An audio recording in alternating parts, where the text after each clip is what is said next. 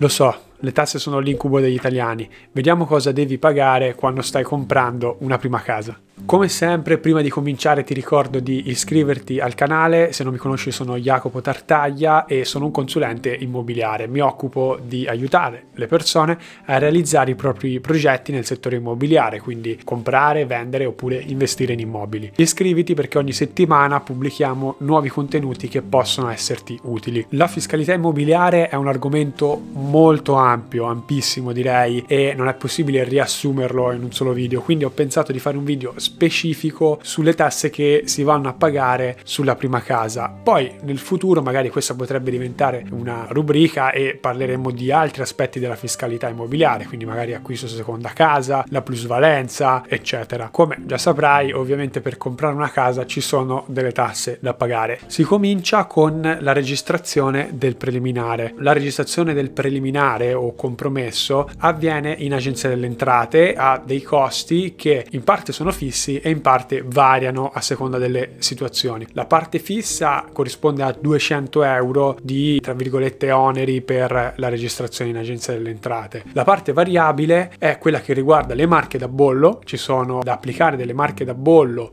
una per ogni pagina della proposta del preliminare da registrare o comunque una ogni 100 righe scritte, più bisogna pagare uno 0,5% della somma che abbiamo dato a caparra insieme alla proposta. Questo 0,5% in realtà non è un vero e proprio costo immediato perché si tratta di una anticipazione di quella che sarà l'imposta di registro che vedremo fra poco che cos'è e quanto è è comunque un'anticipazione dell'imposta che dovrai pagare poi al rogito notarile. Quando arrivi al rogito, quando arrivi al rogito invece ci sono delle imposte che devi pagare che variano anche qui a seconda della situazione in cui ti trovi. Se stai comprando una casa da un privato, quindi una persona fisica, oppure da un'impresa che è esente dall'applicazione dell'IVA su quella vendita immobiliare, quello che devi pagare è il 2% del valore catastale rivalutato risultato. Se vuoi capire come eh, si calcola il valore catastale di un immobile, abbiamo fatto un video al riguardo perché è importante che tu comprenda che non devi pagare il 2% sul prezzo di acquisto, ma il 2% sul valore catastale e solitamente il valore catastale è più basso del prezzo di acquisto dell'immobile, tant'è che ultimamente si è parlato spesso di fare una riforma del catasto per adeguare i valori catastali. Ovviamente da questa imposta deve essere eh, scontata, deve essere essere detratta la somma che hai già pagato al momento della registrazione del preliminare. Se ti ricordi quello 0,5% che hai pagato al momento della registrazione,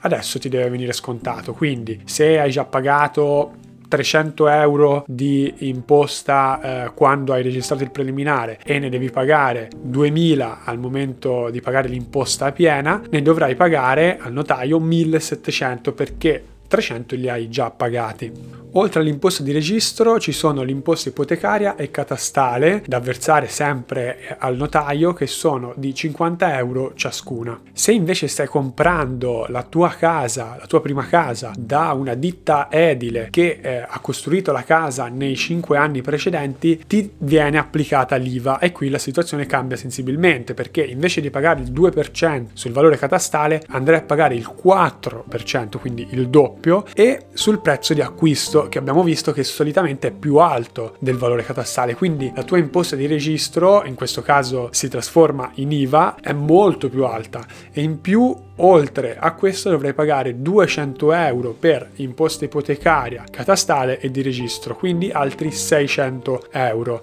Quindi sicuramente ti conviene acquistare da persona fisica, però se la tua casa dei sogni la sta vendendo una ditta, insomma non ti spaventare e cerca magari di negoziare un po' sul prezzo per compensare il maggiore sborso a livello fiscale che avrai al momento del rogito. Spero che questo video eh, possa esserti utile, di averti trasferito un po' di chiarezza per quanto riguarda le tasse quando vai ad acquistare la casa e se hai qualche dubbio non esitare, mi puoi contattare, ci sono tutti i miei recapiti in descrizione oppure puoi scrivere un commento sotto questo video e noi ci vediamo alla prossima.